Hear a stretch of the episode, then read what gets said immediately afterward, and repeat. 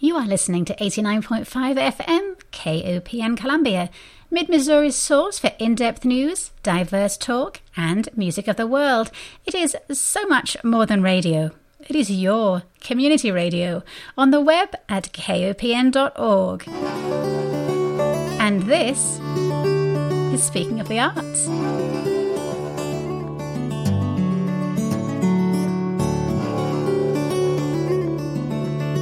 Good morning and welcome to Speaking of the Arts, Mid Missouri's only in depth weekly art show. My name is Diana Moxon, and I am so thrilled that you are listening.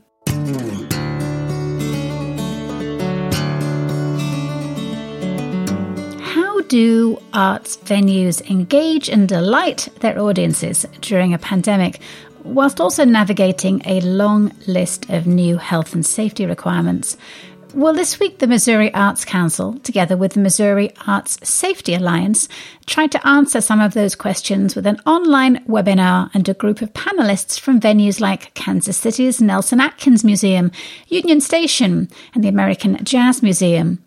How do you both focus on engagement of your patrons and also de escalate people's stress levels about their safety, their rights, about new protocols at entrances and ticket booths? How do you make sure that everyone who enters your complex is wearing a mask when, like Union Station, you have 32 different entrances?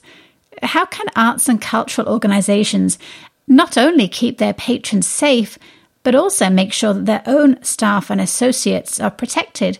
And it isn't only about physical safety. As so many businesses know, the simple act of going to work and engaging with other people is a mental struggle for a lot of people right now. And arts and cultural organizations, like other sectors, need to make sure that they are doing all they can to keep their staff mentally healthy. Those arts and cultural organisations which are open are continually having to balance and mitigate risk to reimagine their programming, shift from real life to virtual and sometimes back again, and help their customers navigate new technology like QR codes and making sure politely that they keep their mask on when they are in the buildings. Everyone is trying to manage a multitude of expectations, and as the CEO of Union Station said, how do you explain that Santa isn't coming this year? Because COVID. Each arts and cultural panelist said that the mantra they are stressing with their people is empathy and compassion, remembering that we're all humans just trying our best to navigate these uncharted waters, remembering that we all need to extend grace to each other at this time. It is too bad that grace seems to be in such short supply in our national political dialogue, but at least we can practice it in the arts. So, who is on the show this week? Well, like last week, we are a little bit all over the place this week a chat about art therapy with Michelle Itzcak from the University of Indianapolis, a quick catch up with Talking Horse Productions artistic director Adam Brietzke about their original monologue contest, and finally a chat about comedy with my favourite American comedian in Berlin, Corey Ott. So let's start with Michelle. Here she is. My first guest today is Michelle Itzcak, a board certified registered art therapist and licensed mental health counselor, and also assistant professor at the University of Indianapolis within the College of Behavioral Sciences. Michelle is a past president of the Indiana Art Therapy Association and was the founding art therapist at Riley Hospital for Children at Indiana University Health. Michelle will be speaking virtually next week on art therapy and ethics at a conference hosted by Mizzou's Center for Health Ethics in partnership with the university's Artist in Residence program. And as I have always wanted to know more about art therapy, it seemed like a perfect opportunity to chat. I'm delighted to welcome to Speaking of the Arts art therapist Michelle Itzcak. Hello, Michelle. Hello. Thank you so much for having me. I'm very excited to be here today. Well, I have so many things I want to ask you, so it's just absolutely perfect that you have time to chat. So thank you very much. So even though I once ran a community arts organization and I circled close to the worlds of art therapy, I'm still a little fuzzy on what is art therapy and what is simply art making that makes people feel better. So let's start with a super basic question What is art therapy? Absolutely. This is a question that we answer a lot. And when we're training our students, we tell them you're going to be answering this a lot. So you, you need to have a good answer. Our national association is the American Art Therapy Association. And they've worked hard over the last several years to to find an all-encompassing definition. And the most recent one that they have, and I feel like it covers the definition of art therapy really well is that art therapy is an integrative mental health and human services profession that enriches the lives of individuals, families, and communities through active art making, creative process, applied psychological theory, and human experience within a psychotherapeutic relationship. And I think that's the key is that psychotherapeutic relationship everyone can use art materials, everyone can share art materials, but there's something different when an art therapist has that psychological training, uh, the art material training, and then they know how to form that psychotherapeutic relationship. So that's one of the key things that sets it apart from art facilitation or arts and crafts or just art for enjoyment purposes. So when you're sitting with a client, patient, and they're making art, the psychotherapeutic component is that guiding the art making or is it analyzing what has been made and helping them to understand what is in their subconscious? So, art therapists uh, typically provide some sort of a directive, and clients will then create and make art based on that directive. And then art therapists are trained in how to talk to people about their artwork. So we aren't necessarily looking at it and analyzing, but we are asking them questions in order to help them understand their own symbolism, understand what the image means to them and how it helps inform them about their life and their wellness and their experiences. So that's where our skill set comes in is we don't analyze the artwork and tell them what it means. We help them figure out what it means to them. So you're not looking over people's shoulders as they're doodling in notebooks and thinking, "Oh, blimey, there's something they're burying there." No, no, and that's where you know I always when I'm explaining art therapy to students, I say, you know, people. I find that people either latch onto the art piece and they assume that we're just fun art people who provide materials, or they latch onto that therapy piece and they think that we're analyzing. And I say, you know, it's it's not really either of those. It's it's a combination. We're we're trained in knowing art materials materials and knowing how to use them. And then we're trained in the psychology piece and the counseling piece of how to ask people questions in order to help them explore and gain insight. So, looking through the American Art Therapy Association's website, which is great and has a ton of information, one of the things that seem to be a recurring theme is making sure people understand what art therapy is not. And one of the bugbears seems to be adult art coloring books, where some coloring book publishers are inaccurately using the term art therapy in their branding. But I mean, how do we even begin to combat that?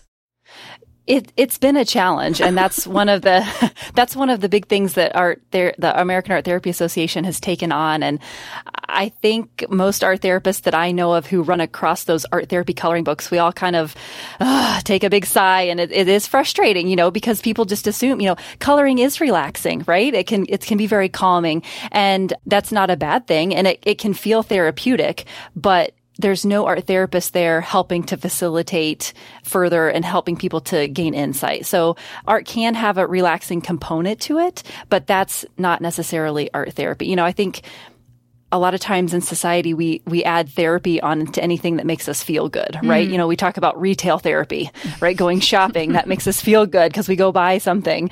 Um, so sometimes the word therapy gets thrown around very easily in our culture and then that makes it really challenging for people who are therapists to get people to actually understand what it is so, I mean, adult colouring books have certainly seen a huge surge in interest over the past few years, and there are adult colouring groups which kind of gather together as a, way to kind of self medicate. I mean, they're extremely popular. What is the psychology behind why we're drawn to this form of self care? What is it about colouring in?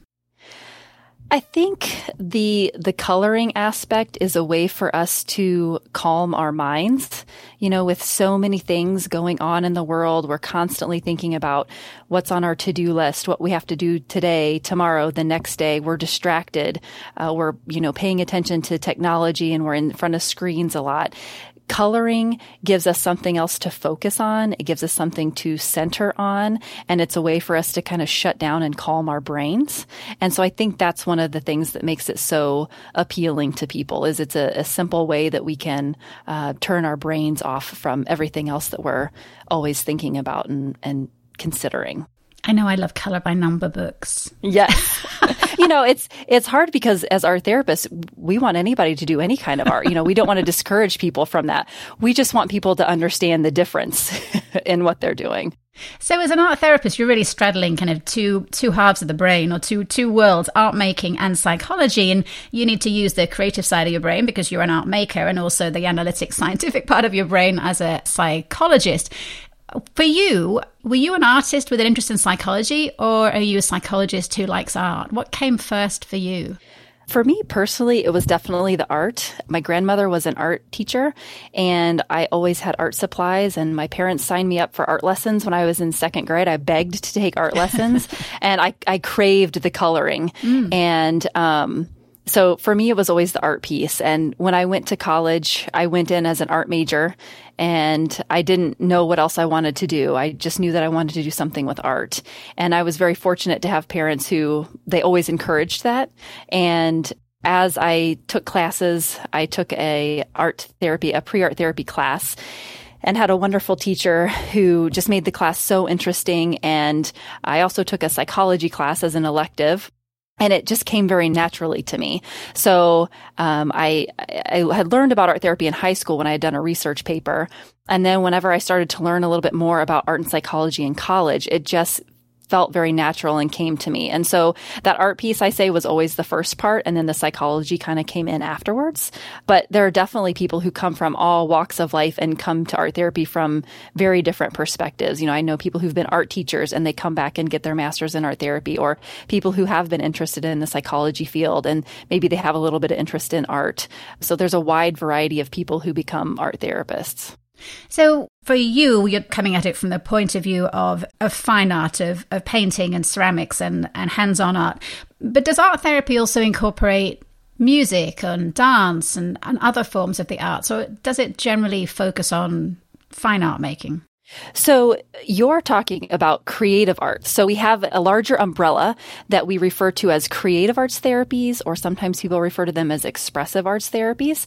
So we have this large umbrella, and then under that we have specialization. So we have art therapy, we have music therapy, dance therapy, drama therapy, so all the different creative arts kind of fall under that umbrella. There are some programs where you can receive training as a creative arts therapist or an expressive arts therapist, and you get a little bit of training in each of those.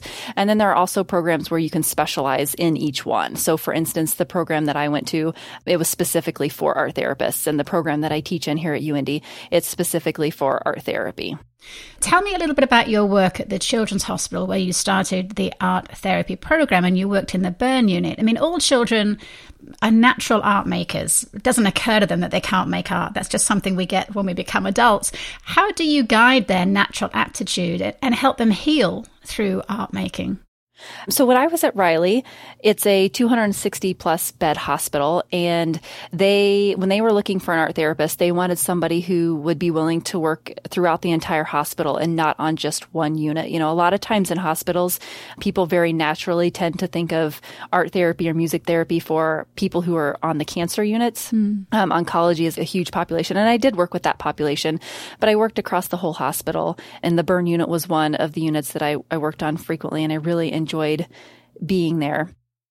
And so, you know, in the hospital, this is a very unnatural setting for a lot of children. They're kind of plucked out of home, they're plucked out of school, and they're put into this very sterile world.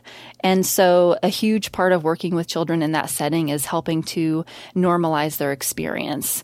Uh, it can be helping them process the traumas that they've experienced, and it can also be helping them have a voice in their treatment and being an advocate for them while they're in the hospital. So, um, a lot of times when I was referred patients for the burn unit, I would go in and kind of assess where the where the child was. Were they ready to begin processing the trauma or were they not ready for that and did they just need someone to come in and provide a normalizing situation with them? So it really kind of depends on the the patient and where they are. And as an art therapist, you need to assess what's what's happening for that patient in the moment, and then you kind of assess from there where you need to go with the therapy. At the Mizzou conference, it's specifically on the ethics of burn care. How do you see art therapy being maybe specifically healing for people who have experienced burns? There are a lot of ways that it can be healing. With the children that I worked with, um, and even with adults, Trauma is stored in images, and those images are stored more on the, the right side of the brain. And so asking someone to speak about their trauma can be really challenging because they may not have put words with it. They may not have associated words with that trauma. And so when you ask someone to create art about it, it can help them express that trauma a little bit differently. So as an art therapist working with burn patients, we can um, help them begin to process the trauma. We can help them deal with their emotions and feelings. There may be depression, there may be sadness. We're going to help them work on processing what it's going to be like. Their life may be very different. You know, after they've experienced a burn, there may be some things that they aren't able to do as well, or maybe not as at all. And so helping them to process what life is going to look like afterwards.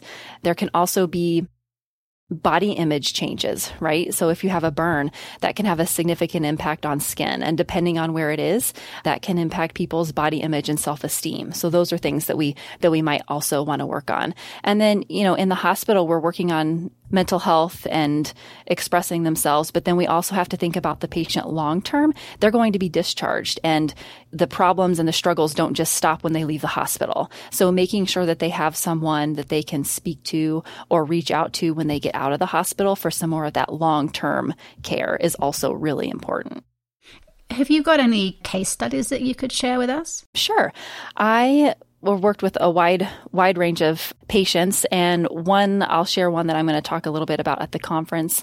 One that I worked with is a, a little girl. She was 6 years old and she was in a house fire and she was burned over a significant portion of her body and um, she had bandages over her hands and so she really wasn't able to do a whole lot. She couldn't feed herself. She couldn't play with toys because her hands were bandaged. And so I was consulted to go in and work with her and you know, as an art therapist, we have to be creative and we have to be able to work with whatever materials we have on hand. And so I often liked to use the, the medical supplies. You know, kids always thought that was fun to be able to use the medical supplies for something different. Mm-hmm. And so I had to figure out a way that this little girl was going to create art.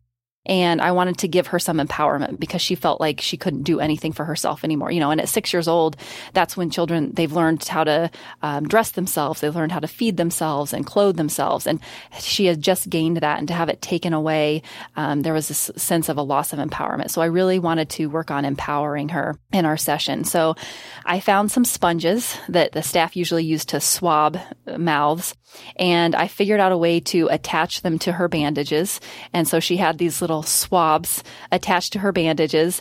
And I held a canvas for her and she was she was laying in her bed and so i had to kind of get up in a different position and angle it so she could reach it. And so she just held her hands there and I helped her dip them into paint and she was able to paint on the canvas. And it looked like, I don't know if you've ever been to like a zoo and a lot of times they'll have like elephant paintings mm-hmm. or animal paintings. Um, it looked very much like that, you know, because she was, she wasn't able to move a whole lot. She wasn't super mobile, but she was able to kind of make these swipes with the sponges.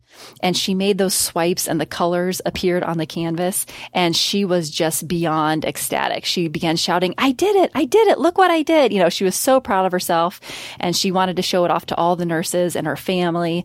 Um, and it just, you could tell there was a kind of this complete transformation in her demeanor and mm-hmm. how she felt. And she was so proud that she did something and she was able to kind of take control and, and do something with her time there. So that's just a little bit of that case example, but it was a really great moment to see her finally realize, oh my gosh, I, I can take control back and I can do something and I, I can make something.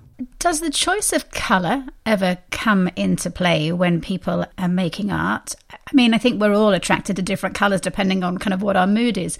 Do you see that as significant in the world of art therapy?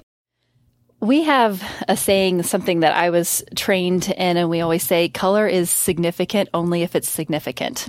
and so, um, color is so idiosyncratic and everyone ascribes different meanings to color. You know, if I say the color red, you might think of anger or violence, whereas someone else might think of love and passion. And so again, you know, we can't really analyze what color means to other people, but we can surely facilitate conversations with our clients about what does this color mean to you? Or I noticed that you incorporated a lot of this color. Tell me about what that represents or what that symbolizes to you. So um, I wouldn't say that we definitely have any specific things that we ascribe color to, but it's really more finding out what that color means to each of our clients and, and helping them figure out that symbolism for themselves. I'm guessing that when you work with adults, there are some hurdles to art making because relatively early in our education, for many of us, we get an idea that we either can or cannot do art. So, talk to me about art therapy as a practice with adults and how you overcome those hurdles, that prejudgment of like, oh, well, I can't do art. Absolutely. And I think you're you're spot on. A lot of times we do run into adults who have maybe they had a negative experience as a child and someone told them that something that they did wasn't good or they got negative feedback that they weren't as good as someone else. So it can be really challenging sometimes to work with adults, but art therapists have different skills and techniques and ways of asking people to engage in the art making. And once they get into that process, then sometimes it becomes a little easier. So I always make sure that people know in art therapy, we're not trying to make beautiful masterpieces that are going to be hung in a museum. That's not that's not our goal. You know, we are simply creating art to help you express yourself and to gain some insight into your life and your experiences. So it, it's not about what it looks like. It's not the product. We we often have a phrase that we say it's not about the product, it's about the process of creating. And so sometimes I might ask someone to take a marker or take a crayon and make a scribble on a piece of paper, right? Everybody can do a scribble. And so asking them to create a scribble and then we'll stop and we'll look at it and we'll say, all right, what can we see in here or what can we find in this image that we can maybe turn into something? And those beginning introductory um, directives can kind of help people ease people into that art making process. And then once people get comfortable with it, you can go a lot of different directions. Would you say that the majority of the time people are working kind of in an abstract dimension with the art they're putting down on a surface? Or are people wanting to recreate specific images? Great question. And again, I think that's going to be idiosyncratic to your clients. Some people work in a very abstract manner, and that's their way of um, representing their thoughts and feelings is abstractly. Other people are going to be very concrete and will create images of you know houses or people or things that they know we also sometimes use collage materials you know cut out images from magazines so people may want a very specific image that they're interested in showing. So it can range from abstract to very concrete imagery. So, of course, we are all living through something of a global trauma right now. And I'm curious about how you see art therapy as being uniquely suited to supporting mental health right now that we're all struggling with. Absolutely. Art therapy is a great way to support people right now. We are kind of facing, um, with this global pandemic, we're seeing a lot of mental health issues and there are art therapists who are conducting virtual art therapy online. And so you can reach out to people no matter where you are. You know, art therapy, I think, is becoming more accessible because we have these virtual platforms. People can engage in that way. And art therapy has a way to foster a sense of connection. And so I think people who are feeling isolated can, you know, reach out to an art therapist or find an art therapy group and they can feel a sense of connection in that way. And then I think art therapy just gives us a different way to process, you know, everything that's happening and going on. It's, it's so hard to put words to what's happening and the changes that we're faced with.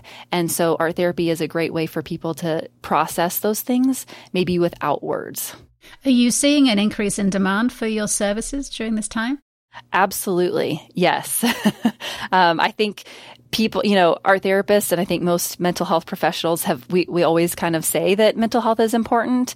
But I think this whole situation has really emphasized that and people are starting to recognize that. And so as people are recognizing it, as companies are recognizing it, you know, they're really encouraging their staff to seek mental health services, whether it's through um, their benefits or in some other way, shape, or form. But there's definitely a high demand for mental health services and art therapy right now. I mean, and certainly many art therapists are themselves frontline workers. I think over 50%, I read in a survey, are still going to work in person every day. Uh, but at the same time, a quarter of art therapists have lost their job or been furloughed or had their pay cut. So, as well as dealing with our collective pandemic trauma and the many increases in specific areas like domestic abuse and racism and stress management and anxiety, you yourselves are also under severe stress right now as a profession. Are you um, healing each other? Are you? is there a kind of artistic outpouring you've seen from your own profession this year? Yes, that's definitely conversation that's happening in our profession is how how are we caring for other people and how are we caring for each other and supporting one another. You are absolutely right. You know, mental health professionals aren't therapists. We are frontline workers. We are still going to work. We are still providing services and we are you know, we're exposed to what we might consider, you know, secondary trauma. So if an art therapist is helping a healthcare worker, they may be hearing stories or hearing the traumas that those people are experiencing. So we're hearing that trauma and taking that trauma, um, taking that on. And so it's really important for us to utilize our training about how to take care of ourselves and support one another, check in with our colleagues and make sure that we are all supporting one another in this time. 2020, of course, has also been a year when racial inequality has come once again into sharper focus and the arts of the arts generally have certainly been found wanting. So i think it's worth noting that in the world of art therapy it is 30 years since the multicultural committee was formed. And there were many pioneers of color within the profession. Can you talk a little bit about the work being done by the multiracial committee? I don't know how familiar you are with what they do but i thought that was very interesting how long that has been a, a cornerstone of art therapy Sure, absolutely. Yeah. Art therapists are very supportive of multiculturalism, and it's one of our key educational components that our art therapists are being trained in diversity and multicultural issues. And I know one project that's going on right now with the Multicultural Committee is they are asking art therapists to contribute to a multicultural quilt. Um, this has been a tradition that they've done in the past. We typically do it at our American Art Therapy Association conference that's held in the fall. And since this year the the conference is going to be virtual, they're asking for people to contribute virtually. So different art therapists can contribute a square or a piece of a quilt about a cultural or multicultural diversity issue, and then those are all put together and it's auctioned off, and that's used to help raise money for one of our awards that emphasizes diversity and multiculturalism. So those are huge components for the American Art Therapy Association, and it's been a huge focus the last few years of making sure that we have adequate training in multiculturalism and diversity. So, before we finish, just give us a quick overview on what you're going to be talking about here when you come to talk at the virtual conference for Mizzou. So, as you mentioned, it's the Ethics in Healthcare Conference. And so I'm going to be focusing on ethical care, which means we are wanting to treat patients holistically. And when we treat somebody holistically, that means all parts of the human, not necessarily just the physical. You know, when they're in the hospital, the doctors are focusing on that piece, but we also need to address things like the psychological component, the emotional component, the spiritual component if we want to provide ethical care, we need to treat every aspect of the patient. And so I'm going to be talking about how art therapy fits into holistic care for people who have experienced burns. And like I talked a little bit earlier, I'm going to give some case examples of patients, but I really just want to emphasize that piece about, you know, if we want to treat patients ethically and holistically, we need to think about other aspects besides just the medical. And art therapy can address that psychological, the emotional, the spiritual. It has a way to address all of those things. And so it's a, a really great piece um, to be able to offer art therapy to people who've experienced burns whenever we're looking at ethical treatment of the entire patient. Well, Michelle, thank you so much. My guest today has been art therapist Michelle Itzcak, who will be speaking via Zoom about art therapy and ethics next Friday, October the 9th, on the ethics of burn care at a conference hosted by Mizzou's Center for Health Ethics in partnership with the university's Artist in Residence program. And if you'd like to listen to her talk, you can do that without attending the whole conference. To register just for Michelle's talk, you can contact Karen Schmidt at the University of Missouri on 573 882 3458, and she can help get you set up with a Zoom link. Michelle, it has been such a delight talking to you today, and thank you so much for all the information you gave us about art therapy. It's fascinating, and uh, I feel like I know a little bit more now. Great. Thank you so much for having me. I really enjoyed it. Thanks, Michelle. Next stop on this week's Tour of the Arts is Talking Horse Productions Artistic Director, Adam Brietzke. Good morning, Adam. Good morning. I have had such a great time all month watching your daily original monologue contest releases, which have run the gamut from absolutely laugh out loud hilarious to tragic and moving, and have put back on my screen lots of my favourite Columbia actors that I haven't seen for so many months. So it's been absolutely brilliant. Thank you very much. And I thought we should do a quick catch up with you as the month ends right this week. And I want to see how everything is going because it's right at the very end of the contest. And last time we talked to you was right at the very beginning of the contest. So, what have you been hearing from people about the monologues? Well, this has been a terrific experience, and thank you so much for bringing me on to talk about it because we didn't really know what to expect when we started this. And now that the month has completed, we've had 36 original monologues from 36 different writers and 36 different actors.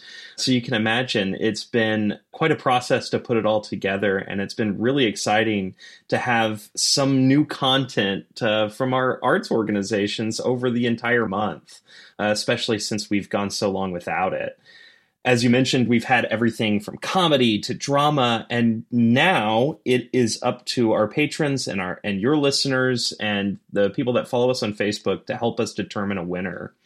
So the way this contest works is that it is all by donations. Every dollar that is donated to any of the videos counts as a vote towards that video.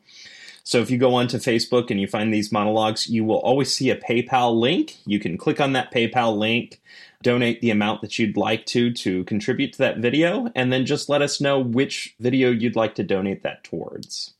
So, one thing that has astounded and delighted me is the incredible geographical diversity of the playwrights. I thought I would see more names that I recognized from the Columbia community, but but by far the majority of writers are from well beyond Columbia's city limits. How on earth did you get the word out so far afield?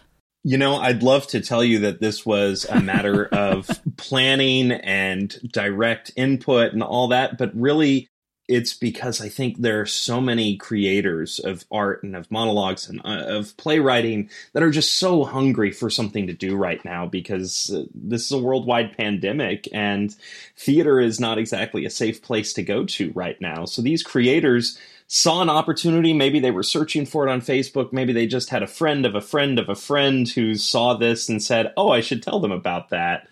But really, it's just being connected to the internet and being connected to social media that we were able to take on so many different playwrights to feature in this contest.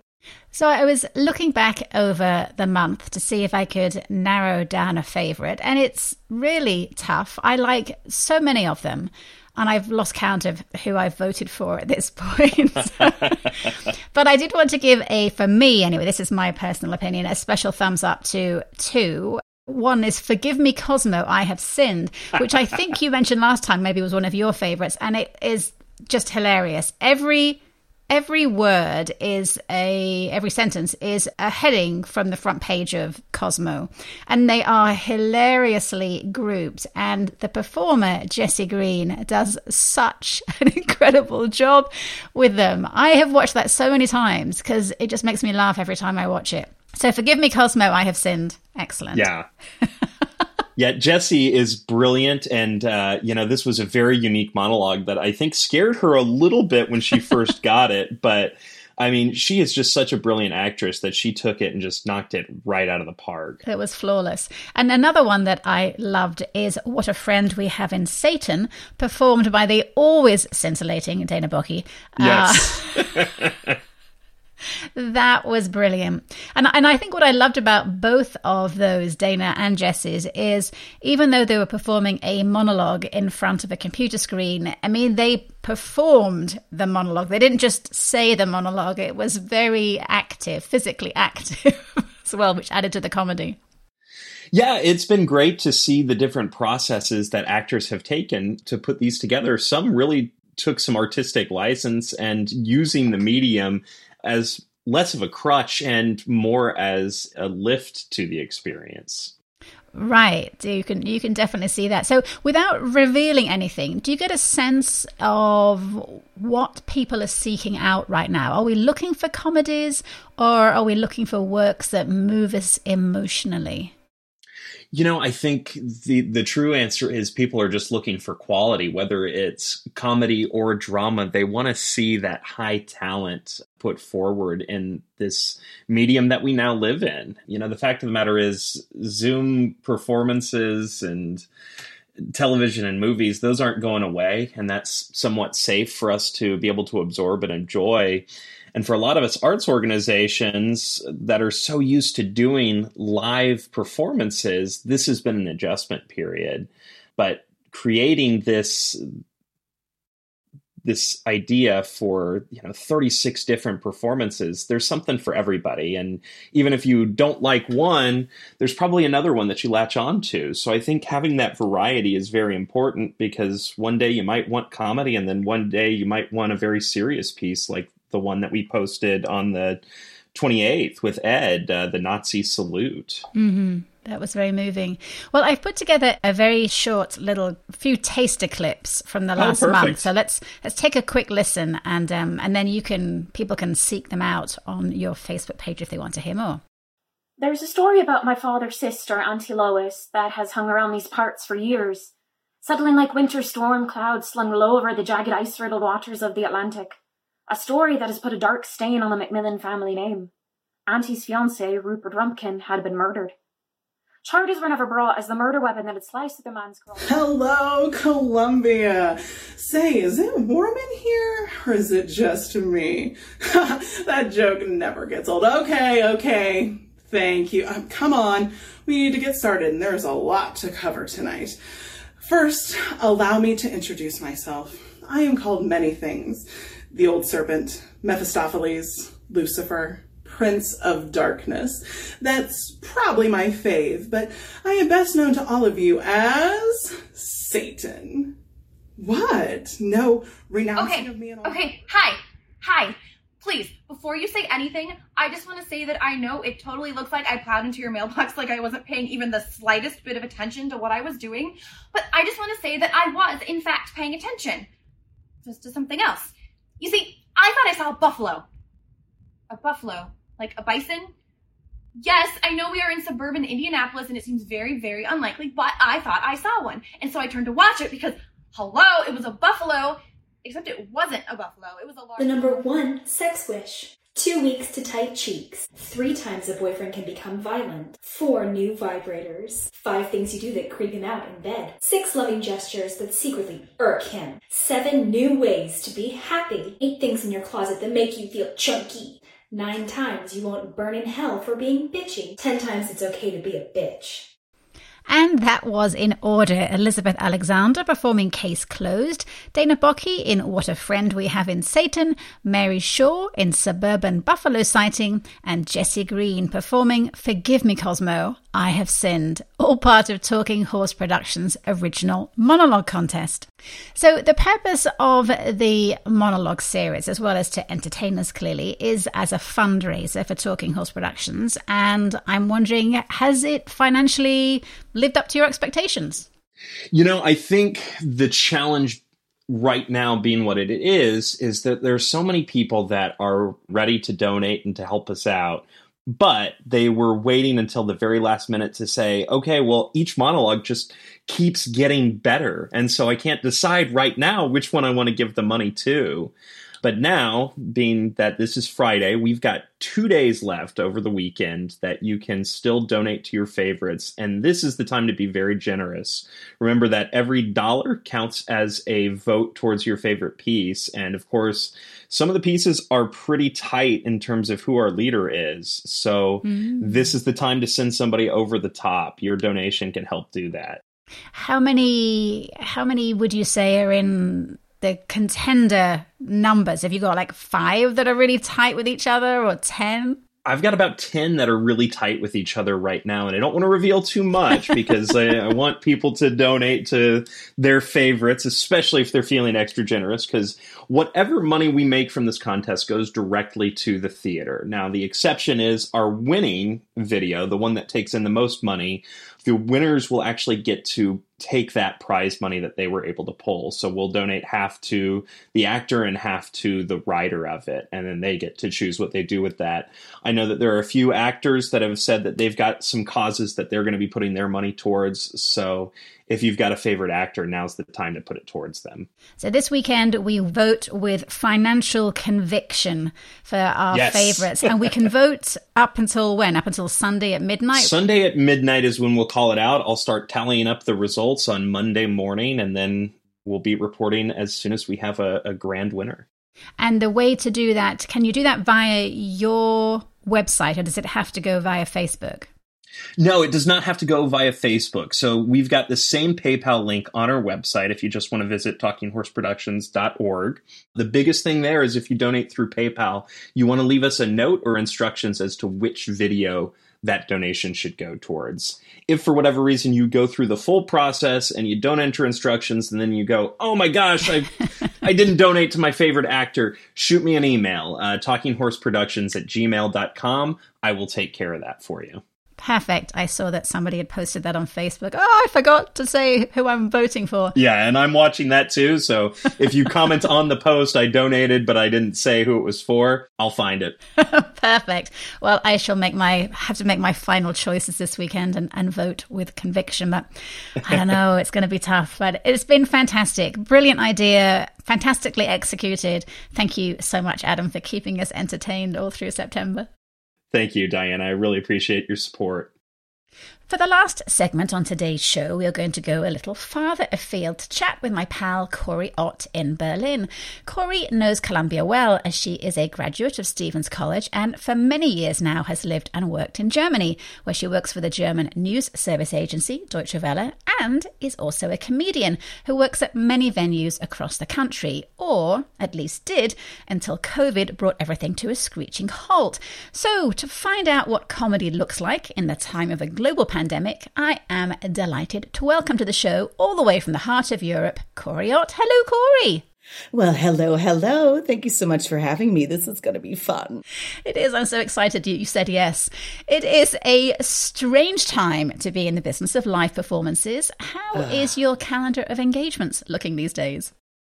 Pretty empty got a bit of that sort of like, you know, Death Valley look to it. you know, like all the plans, all the things we were looking forward to, the weddings in Tyrol in Austria, you know, a bit of the sound of music feel to it, canceled. Another, you know, one show here, one show there. And yeah, I mean, as of February, I had seven engagements canceled and it's been slow going since then. I mean, comedy wise, it's been basically nothing. They've opened some theaters as of the 1st of September, but these are also ones then where you have like a piano player on stage with a singer with a plastic shield in front, and that's it. Because, you know, dancers, singers, musicals, you know, I do comedy animation at, at the tables where you're really close to the people. These type of things are absolutely impossible at the moment.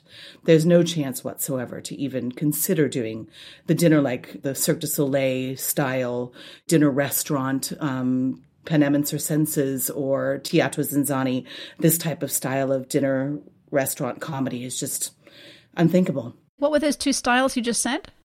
Yeah, well, I um, I'm not sure. This is quite a European style. I've been performing for the last 23 years. For it was started out being called Pomp Duck and Circumstance. It was um, they serve duck for dinner, so it's a four and a half hour show, and it's with a, a Michelin star cook. So they have a three three to four course dinner, depending on what they order, and this very famous cook either a German, famous German cook or a famous British cook or a Dutch cook, depending on where the show is happening. They um, put their name and their food and they offer it to Palazzo or Pomp Duck and Circumstance, and then we perform. I write the shows. I'm like the comedy moderator. We do like, and it's in the people. It's in this beautiful 1920s mirrored tent that they make in Belgium that are absolutely beautiful. It looks like the boudoir of a madame from an old fashioned cat house somewhere, but it is absolutely magical when you walk in. And they have shows like that as well in the States. Teatro ZinZanni, there's one in San Francisco, one in Seattle. I think one in Chicago.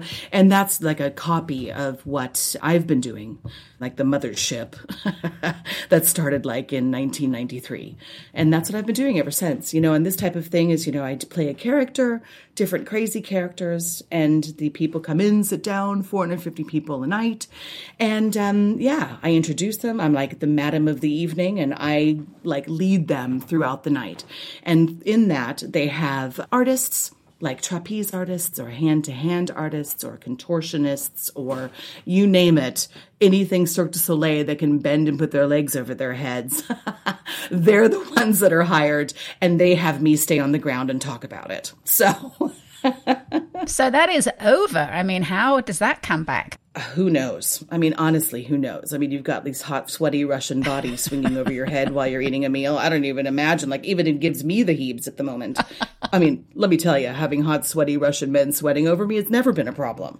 But, you know, if you have people paying entrance to come and see it and they're the ones that are going to have to have a little of that sweat drip on them, those days are not as, it's not as sexy as it used to be. Let's put it that way.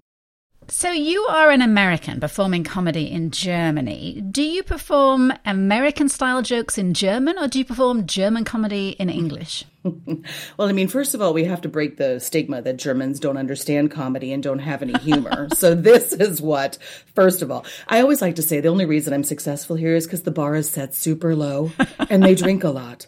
They do. A lot of alcohol involved. You know, I look like Claudia Schiffer after three or three beers, and I'm incredibly funny after that as well. So, but no, the Germans are a great audience. They themselves are not particularly funny, but they do love this sense of humor. And me, I write everything in English and then I work with a guy together and he helps me then translate the jokes into German because a lot of it is lost in translation. Like some things just do not translate.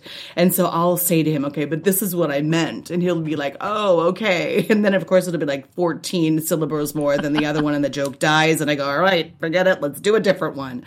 But uh, yeah, it's, it's a process for sure. But I perform in German with an incredibly bad American accent and the Germans find it adorable for some bizarre reason. God love them. So we talk about somebody having like, oh, he has a very British sense of humor, but we never talk about someone having a Norwegian or Chinese or German sense of humor. How many how many European senses of humor are there, would you say?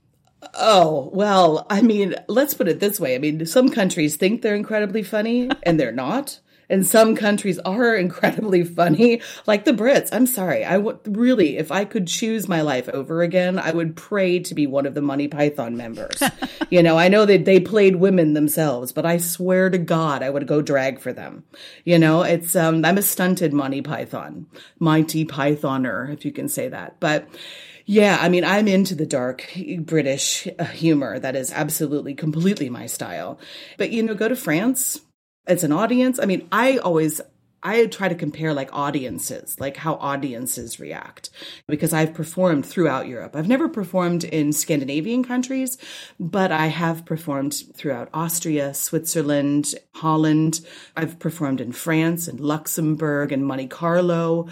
Each audience is like a separate personality. That's been really crazy to really discover that you know the german audience is compared to the french audience compared to the dutch audience. It's a learning it's a skill. It's like a learning by doing. And by the first night you're like oh okay all right.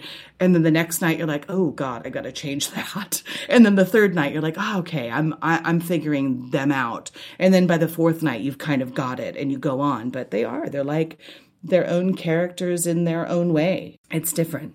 I mean, sometimes you're you must be in a venue in a big city where there is more than one, many more than one nationality there. So you've got oh, Germans oh, laughing sure. at one thing, you've got some French people that think that's really dumb and they're laughing at something else. I mean, how do you how do right. you manage that when you've got such a diverse group in front of you? Well, I mean, you just I have a, a, large repertoire of things. And I mean, like I, when I'm performing, I normally, I, I have like six or seven numbers that I do. And then in each one of these numbers, some jokes are going to sit with some and some jokes are going to sit with others. But that's part of the life of comedy anyway.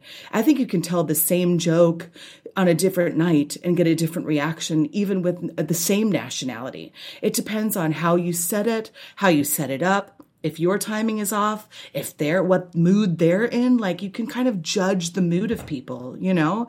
I performed, like we would always get messages from the stage manager and be like, you know, Corey, and we have like a private sold audience with a lot of Arabs.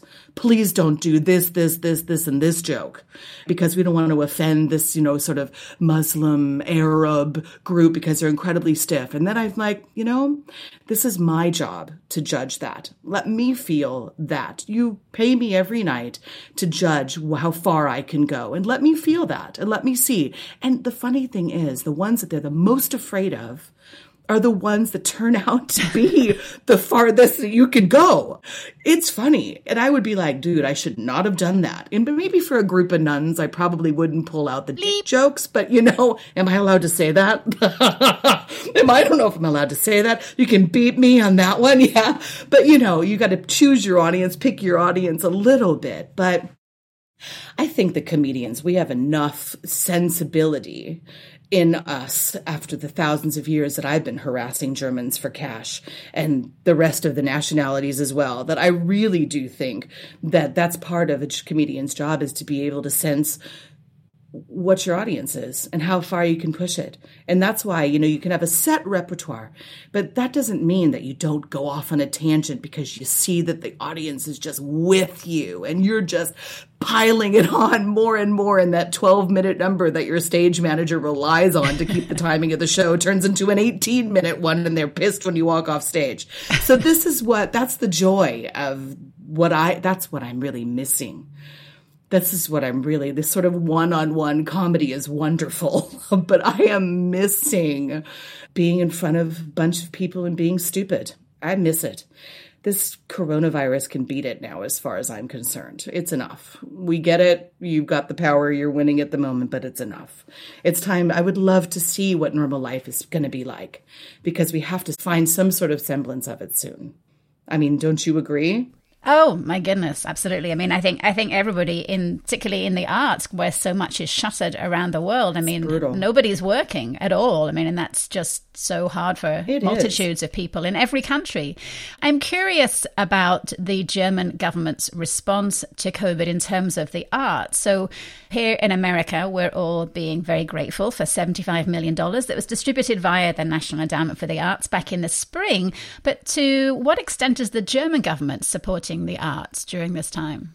Well, I mean, in the beginning when this all happened, I mean, Germany in general has a huge love of the arts and has always been a huge supporter of it. So for that, I'm incredibly thankful. I mean, in the beginning, when this all happened, they had a 90 million euro fund that they opened up to all freelance comedians and freelance performers, not just comedians, but freelancers in general. And you could apply and they would either give you 5,000 euros. It was in my, in your account in like 24 hours. It was incredible. You had to wait, like to sign up. They would tell you like, you're waiting number 353,942 and we'll send you an email when it's an hour before to sign up. You know, so it took about two days to you know, wait in line with 350,000 people in front of you. But then once you got in, you signed up and boom, 24 hours later, that money was on your account. And then you would, or they would offer you 9,000 if you had like a theater or people that worked for you or this type of thing. So depending on if you, like I am a freelancer that works for herself. I don't have anybody that I have to pay because there are a lot of theaters that have like a secretary that, that you're not able to pay. That's what the extra money would come from. But until uh, the money is run out, that's the problem. Is for now, you know, in February, I think the last time we spoke, you know, that money had just arrived and there was this big sort of take this, this is all here. And then, of course, now they're looking back and they're saying, okay, a lot of people applied for it that shouldn't have. A lot of people took advantage of it and applied two or three times. And now the German government is saying as the 1st of October, they're going to start doing audits and then they're going to see, okay, did you really need that money? Did you really need it? Because then we'd like to have it back if you didn't. So this is what, you know, in the beginning, what we had in February, March, this sort of utopian, take this 5,000 euros for the arts. We absolutely love you and it's yours to keep, run, fly through the fields. This is now, unfortunately, what I'm seeing, at least now what I've been discussing with my tax man, is that, you know, now they're going to look back and say, you need to prove to us that those six jobs that did get canceled, that you had an 80% cancellation clause. Why didn't you go for that? Well, why didn't I make an agency pay me 80% of a money they never received? is because I want to work for them again in the future, not bankrupt them, because of course, legally, they did have to pay me 80%. But would I ever, as a human being, ask for that? Never. So, this is the dilemma that we're in now, months later. The German government do love the arts, and they really do love the people that are performing and doing these things. But on the other side, they're also saying, okay, wait a minute, you know, we did this for you guys, but we're looking now and realizing, hmm, some of you might have taken advantage of the system. So, ugh, I don't know. It's it's amazing and much more than America is. And for that, I'm incredibly thankful that I wasn't in the States when all of this happened because I would have been in huge trouble.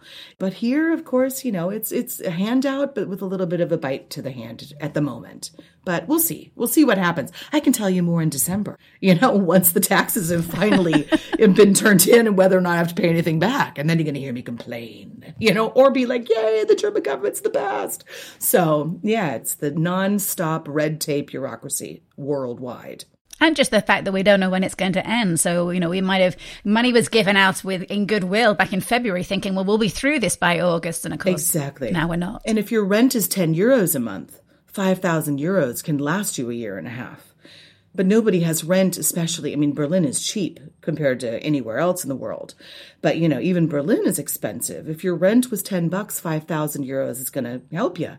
But 5,000 euros now in September, that would have been gone already and then you're back to zero. Same thing, same old, same old. So it's it's a hard situation. Do you think, in terms of comedy, are we ready to laugh at a global pandemic yet? Or is it going to take a while? No, but I am just amazed at the amount of creativity that has come out of it. I mean, I think yes. I think truth is always going to be stranger than fiction. This is one thing that has never been more true than now. And the funny thing is how creative the people have been during lockdown, just the songs and the music and the poetry and the magic that have come from people and what they've done while they were literally in lockdown. And for that, I mean, we will have to, yeah, you can laugh at this because we are all in the end suffering through this together. And we've got to find a way to make it more lighthearted because if we kept it at the truth of the hardcore truth of it, how can you get through that? You know? So, yes, I think comedy is always a necessary balm for the soul for anything. Not that I'm saying, you know, starving children in Yemen is something you need, you know, chukka chukka about, but if you can find somehow some lightheartedness in this tragedy, I think that that's the only way we can kind of get through it all without not wanting to jump from the nearest bridge. So, finding a way to make it a little less so is the goal, as far as I'm concerned. Well, Corey, talking to you always brightens my day. And I could, I mean, we could just do this for hours. But unfortunately, we are out of time. So I have to say, I have to Aww. love you and leave you and say thank you so much from all the way in Germany. And I can't wait to get back to Berlin and come and see you again. I can't wait to see you too, hugging you from a very long distance, elbow to elbow. And thank you so much again for asking me and having me on. And as always, it's a pleasure talking with you. Thank you, Corey. We'll chat to you chat to you again sometime. I'm looking forward to it. Bye.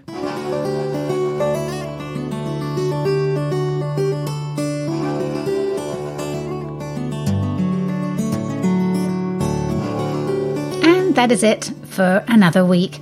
Don't forget to vote for your favourite monologue at Talking Horse Productions. It really is impossible to choose just one single favourite, but that's okay. You can do like me and vote for more than one.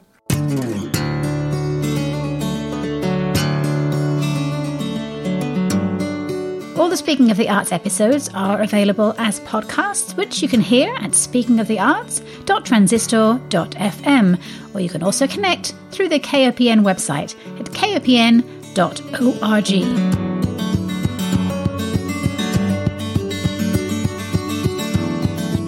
Thanks again to my guests today art therapist Michelle Itzcak, artistic director Adam Brietzke, and comedian Corey Ott. Thanks also to guitarist Yasmin Williams for allowing me to play her song, Restless Heart, at the beginning and end of the show. You can find more of her music on Spotify and on her website at yasminwilliamsmusic.com.